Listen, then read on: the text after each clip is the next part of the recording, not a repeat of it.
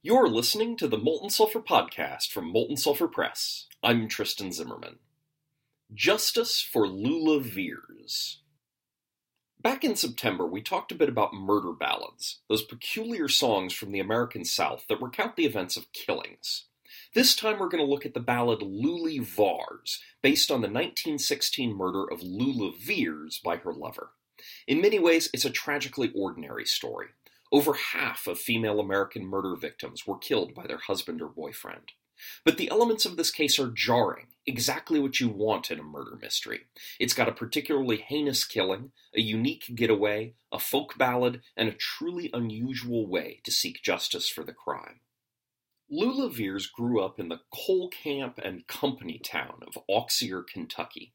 Her mother was a member of the Hatfield clan, the same one from the famous Hatfield and McCoy feud. At age 13, Lula met John Coyer, the son of one of the bosses of the coal company. Lula and John saw each other on the sly, and at age 15, Lula bore John's child. Lula's father sued John for seduction of a minor. The case dragged on for years and was never resolved. In December 1916, when Lula was 19, John promised to marry her. He left on a train for Pike County, Kentucky to get a marriage license. Lula followed soon after. Then she disappeared. Her family immediately suspected foul play. In May of 1917, John enlisted in the U.S. Army. America had entered World War I in April, and joining the Army gave him an easy way out of Kentucky. Lula's mother, who, remember, came from an infamous feuding family, confronted John at the train station when he was about to depart. She demanded to know Lula's whereabouts. He denied any knowledge. Lula's mother drew a pistol and pulled the trigger twice, but both shots were misfires. John left town.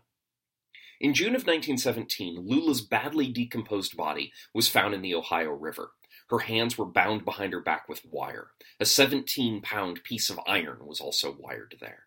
It was consistent with the angle bars used by the railroad in Pike County, where she was to be married. Lula's mother went up and identified her by the dress she was wearing and a gold cap on a front tooth. Lula's missing persons case was now a murder. The state found witnesses and assembled a compelling case against John Coyer. The Army released John to the care of his home county. In early 1918, John was transferred to Pike County, where the crime was committed, for trial. Then the Army stepped in. The Army insisted that John was their prisoner, and so only they had the authority to transfer him to Pike County. A major arrived in Pike County to retrieve the improperly transferred murderer. Furthermore, the Army has the prerogative, in time of war, to refuse to hand over a soldier to civilian authorities for trial. Now that U.S. soldiers were sailing for France in large numbers, the Army decided it needed John and refused to give him back to Pike County. John was shipped to France. It's unknown if he survived the war. The American South has a strong tradition of murder ballads, songs that tell of heinous crimes, whether true, fictional, or somewhere in between. A Kentucky court stenographer wrote one about the Lula Viers murder. There are 10,000 variations, but I quite like the one by Loretta Lynn, where Lula's name shifts to Luli Vars and John Coyer's to John Collier. At the end, the singer claims that John was locked up for life. That's a lie. If John came home from France, he never saw a day in prison for killing Lula. Pike County let him escape trial because getting one more soldier to Europe was more important than getting justice for a victim who was young and poor and a woman.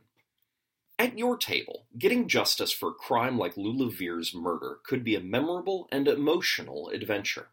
The PCs might be in a tavern or dance hall and hear a song about the murder. You could even play Loretta Lynn's Luli Vars for your players. When the song ends, an NPC based on Lula's Hatfield clan attempted murdering mother could shout out, He ain't in jail! The army busted him out and took him to the war, and he's still over there, the son of a bitch! If Lula's mother causes enough of a scene, the PCs may have to get involved, and thereby learn the whole story. Maybe the PCs can find a way to reverse this miscarriage of justice. Sure, they could hunt John down in a trench in France or a battlefield appropriate to your campaign setting and kill him, but that sort of rough justice, in scare quotes, usually yields stories I find unsatisfying. It could be much more interesting if the PCs can work within the system to get John from France to a courthouse in Pike County. First, they'll need to assemble all the evidence they can find to convince the army. John's former prosecutor can probably help with that, providing copies of sworn statements and photographs of material evidence.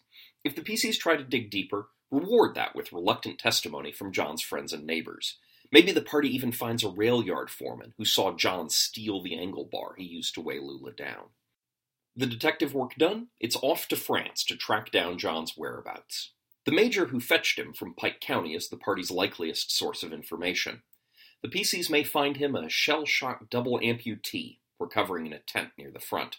His memory's a little muddled, but he's got little else to do in the hospital but think. When the PCs reach John's unit, it's important he still be alive. I'm sorry, he died last Tuesday is a cop out.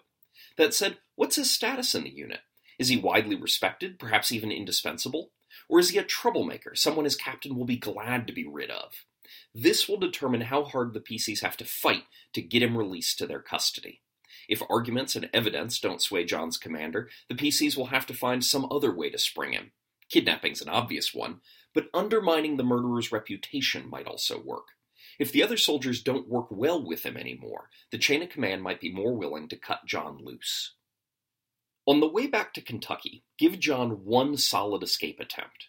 He can't run far on the boat from France, but he might be able to flee in the crowded ports of Brest or New York.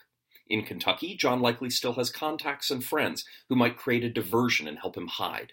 Don't let gaining custody in France be the end of this story. When the PCs see John squirming before the judge in the Pike County courthouse, you want them to feel like they earned this victory. Thank you very much for listening. A full transcript of this episode is available at moltensulfur.com. See you next week.